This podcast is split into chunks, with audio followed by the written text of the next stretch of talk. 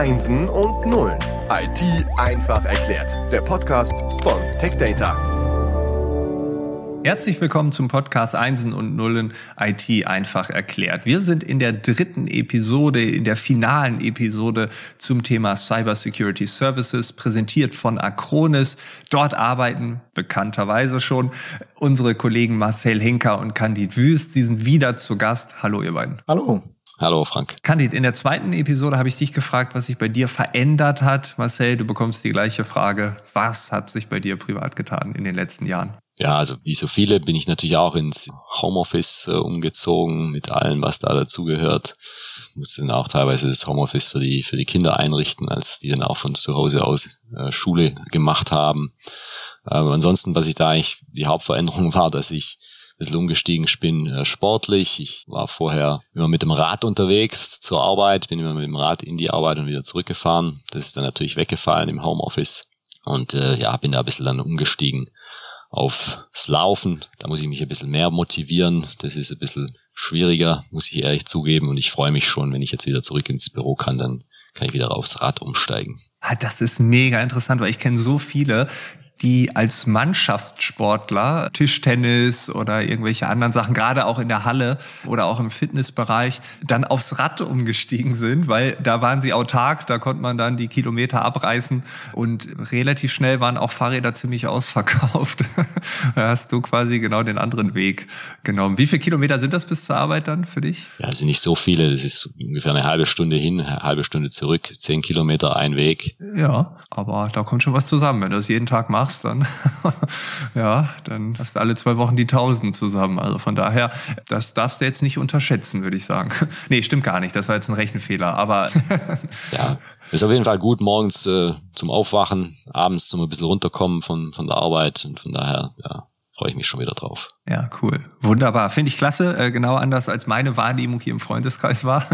Wir haben ein Thema beim letzten Mal besprochen und da sind mir zwei Dinge im Kopf geblieben. Die würde ich gerne noch mal kurz aufgreifen. Ihr habt gesagt, häufig ist der Mensch das Problem. Also man hat vielleicht die IT richtig gut analysiert. Man hat ein Security-Konzept aufgestellt, das funktioniert. Und dann wird ein Mensch angegriffen und der macht irgendwas und er ist dann der Auslöser, dass dann doch irgendwas Doofes passiert. Wenn ihr sagt, das ist oft das Problem, kann man sagen, in jedem zweiten Fall oder was heißt oft bei euch? Ja, ich würde sogar sagen, häufiger als jedes zweite oder zweite Angriff ist der Mensch mindestens irgendwo involviert und Teilschuld. Wir wollen jetzt die Schuld auch nicht ganz abschieben, aber eben, ein Tool alleine ist hilfreich, aber muss richtig eingesetzt werden. Also du kannst jetzt vielleicht vergleichen mit, wenn du zu Hause jetzt die beste Alarmanlage, so eine schöne Hochglanz, Glasbruch und ich weiß nicht, äh, Lichtschranken an jedem Fenster und Kippschalter und alles einstellst, du aber die Haustür nicht verschließt, dann nützt dir das Ganze wahrscheinlich relativ wenig. Ja. ja, okay, das ist ein gutes Beispiel, weil man kann sehr viel Geld investieren dann ja auch, wenn dann man einfach ja, die Tür offen lässt und man kann von draußen auch noch drauf gucken. Ach, guck mal, die Tür ist Sperrangelwald aus, äh, auf. Ach, guck mal, hier fährt jetzt jemand mit dem Auto auch noch weg. Wenn man es auch so ganz offensichtlich macht und vorher noch erzählt, was man so Tolles dann in dem Haus drin hat, dann wird es wahrscheinlich auch noch ein bisschen interessanter, ausspioniert zu werden. Okay, das ist häufiger als 50 Prozent, würdest du tippen. Finde ich sehr interessant. Ein anderer Punkt, der, den wir in der zweiten Episode besprochen haben, war das Thema dass Unternehmen häufig ja Tools einsetzen und in 21 Prozent der Fälle war es, glaube ich, dann über zehn Tools im Einsatz sind. Das heißt, man hat zu viel an Tool und Technik dort irgendwie implementiert. Habe ich das richtig verstanden, dass das dann auch irgendwie dann am Ende nicht so toll ist? Ja, das, das kann nämlich auch natürlich auch dazu führen, dass man letztendlich Zeit verliert und, und Probleme bekommt, wenn man zu viele Tools einsetzt. Letztendlich ist es ja so, also um, um diesen Faktor Mensch, der natürlich immer da ist, um, um, um die Gefahr dort zu, zu minimieren, setzt man natürlich Tools ein, um zu verhindern, dass diese Gefahren und diese Attacken erst beim Menschen landen. Also wenn ich die schlechte E-Mail schon vorher rausfiltere und die gar nicht erst zum Mitarbeiter kommt, dann steht natürlich dann auch gar nicht die Gefahr, dass er da in die Versuchung kommt, irgendwo drauf zu klicken, wo er nicht, nicht draufklicken soll. Und, und, und so gibt's eben natürlich verschiedene Bereiche, um sich zu schützen in der IT-Security. Es gibt ganz viele Tools und, und man sieht einfach, je mehr Tools man einsetzt, desto schwieriger wird es, die so handzuhaben, dass man sich wirklich auch so schützen kann. Und, und Komplexität wird dann größer. Man hat mehr Arbeitsaufwand, äh, auch zu schauen, dass diese Tools miteinander zusammenarbeiten. Und von daher kann eben das häufig auch so sein, wenn man zu viele Tools einsetzt, ist man weniger gut geschützt, als wenn man vielleicht das eine oder andere weniger hätte.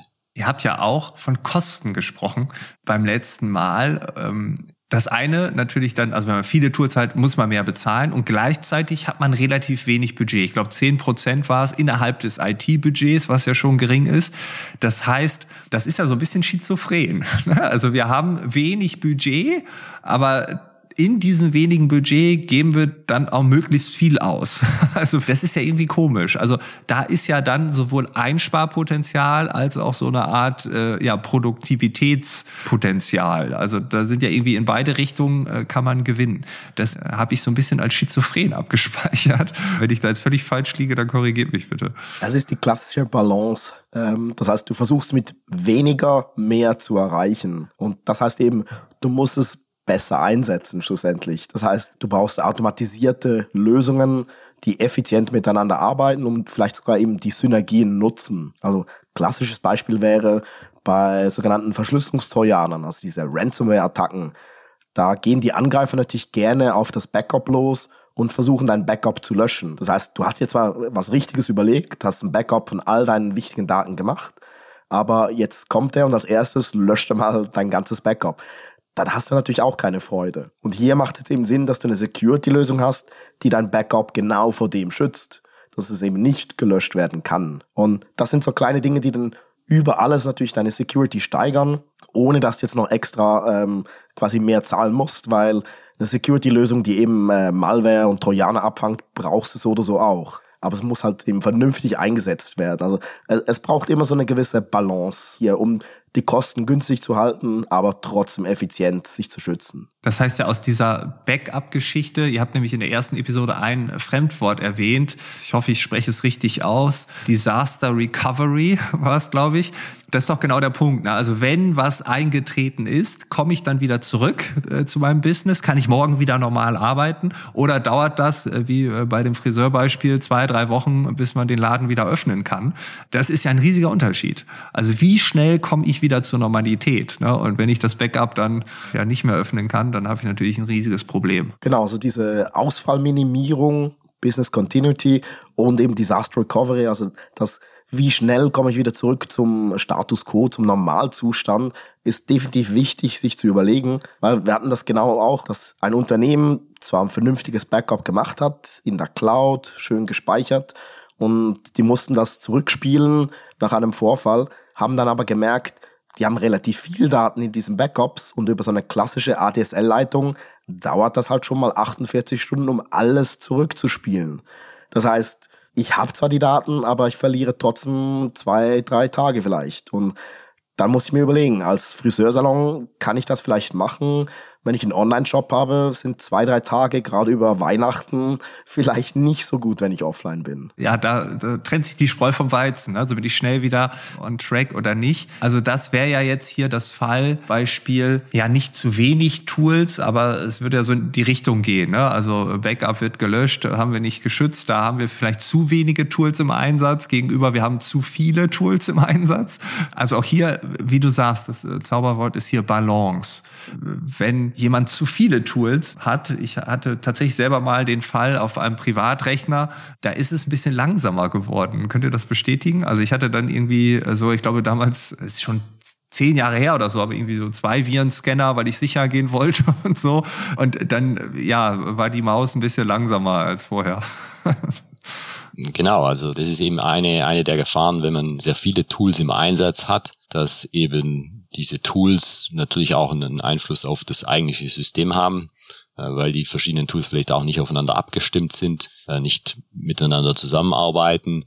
Und ich auf der einen Seite versuche durch viele Tools mich mich besser zu schützen, auf der anderen Seite aber äh, letztendlich in gewisser Weise auch das Gegenteil erreiche, weil ich nicht mehr so gut arbeiten kann, weil meine Maschine langsamer wird, weil ich ständig irgendwie vielleicht meinen IT-Dienstleister brauche, um, um irgendwas zu beheben, weil irgendwas nicht so funktioniert, was eben daran liegt, dass diese verschiedenen Tools eben nicht, nicht miteinander arbeiten. Und, und, und auch da wird eben dann wieder der, der IT-Dienstleister wichtig, der da gemeinsam mit dem Endanwender, mit dem Unternehmen Möglichkeiten äh, erarbeitet, um eben diese Balance zu, sicherzustellen. Nicht zu viele, nicht zu wenige Tools, möglichst äh, effizient das Ganze zu gestalten, dass der, der Kunde oder der Anwender sich letztendlich um, um, um seine, sein eigentliches Geschäft kümmern kann und äh, eben möglichst wenig dann auch solchen, solchen Gefahren ausgesetzt ist. Also nochmal zurück zu diesem Beispiel Disaster Recovery. Also wichtig ist natürlich, dass ich aus dem Desaster möglichst rasch wieder rauskomme.